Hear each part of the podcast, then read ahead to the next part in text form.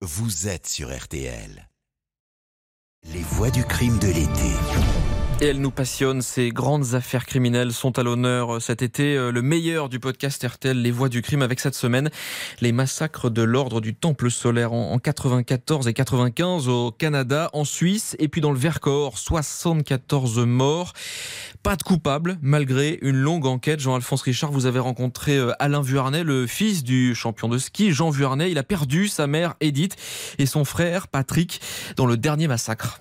Alain Vuarnet, oui, qui nous raconte comment il a découvert l'enrôlement secret de son frère et de sa mère au sein de la secte de l'ordre du Temple solaire, comment il a assisté, impuissant, à cette attraction qui va leur être fatale. Alain Vuarnet, on est à l'automne 1994. Vous avez appris, comme tout le monde, les deux massacres qui viennent d'être perpétrés en Suisse par l'ordre du Temple solaire, l'OTS. Et vous allez alors apprendre que votre frère Patrick est impliqué dans cette affaire. Si donc je me rappelle bien, on se situe euh, lors des deux premiers massacres en Suisse. Très rapidement, euh, deux journalistes euh, font irruption dans, le jardin de notre chalet familial à Morzine, en Haute-Savoie. Veulent parler à Patrick, mon petit frère. C'est un petit peu curieux parce que Patrick est pas là et il commence à, nous lâcher quelques infos comme quoi Patrick aurait un lien avec ce qui s'est passé en, en, Suisse. Je vous rappelle, c'est 53 morts dans deux massacres en Suisse.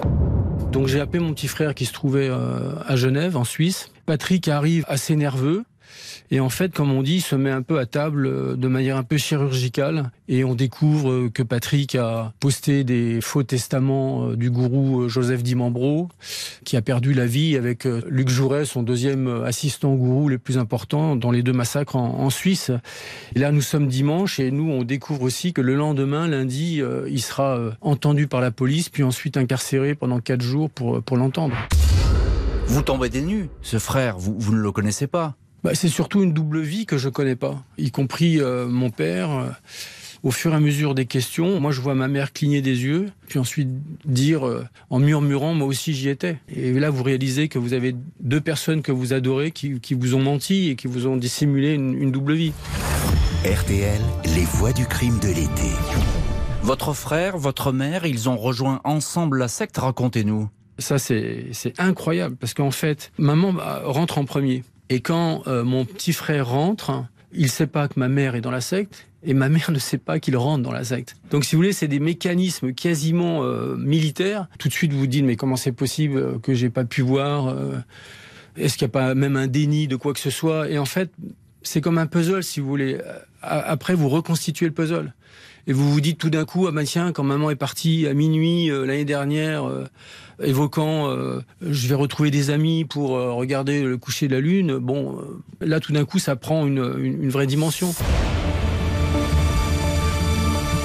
Quelles sont alors ces deux personnes que vous avez en face de vous? On était face à des gens qui avaient l'impression que bah, la société, notre civilisation, elle, était quasiment en train de s'éteindre. Eux, entre guillemets, ils ne le disaient pas. C'était mon interprétation. Ils ont été euh, visés comme des élus, des gens euh, un peu particuliers. C'est là où tout d'un coup, vous prenez la mesure de la manipulation, de l'endoctrinement qu'ils ont euh, subi, et vous vous dites, bon sang, comment on va faire? Ma mère, un soir où elle était venue dîner à la maison, là aussi, je prends mon deux courage à deux mains. Je dis, au fait, maman, tu, revois euh, des, membres de la secte? Et là, elle s'est mise en colère. Comment tu peux me poser une question pareille avec ce qui s'est passé euh, Comment veux-tu, euh, imagine une seule seconde, que je les vois encore et votre mère vous ment, Alain Vuarnet. Vous allez apprendre qu'elle n'a pas coupé les ponts avec l'ordre du Temple solaire. Décembre 1995, elle est la première à disparaître sans laisser la moindre explication. Mon père rentre euh, à la maison et les lumières étaient allumées et les portes étaient ouvertes. Donc il a trouvé ça un petit peu curieux. Un jour, deux jours, trois jours hein, euh, qui passent et Patrick, euh, ce sera sûrement sa dernière conversation avec, avec mon père, demandant où était maman. Patrick a suivi votre mère, vous pressentez le pire et hélas, vous ne vous trompez pas. Et c'était la veille de Noël. On a entendu qu'il y avait 16 personnes qui avaient trouvé la mort euh, dans une forêt du Vercors. Ma belle-mère, euh, elle me dit Alain, on vient d'entendre à la télévision qu'ils ont retrouvé euh, votre maman et, votre petit frère décédés. Et bah là, la, vie change à ce moment-là. On n'est pas encore constitué partie civile. On a comme repère euh, les deux massacres en Suisse qui sont qualifiés de suicide collectif. Donc pour nous, c'est un troisième suicide collectif. Suicide collectif sur lequel les Vuarnais vont vite être sceptiques. Ils vont s'impliquer complètement dans l'enquête et découvrir des faits troublants. Et rendez-vous demain pour la suite des mystères de l'ordre du Temple solaire avec Jean-Alphonse Richard. Le podcast Les Voix du crime est déjà disponible sur rtl.fr.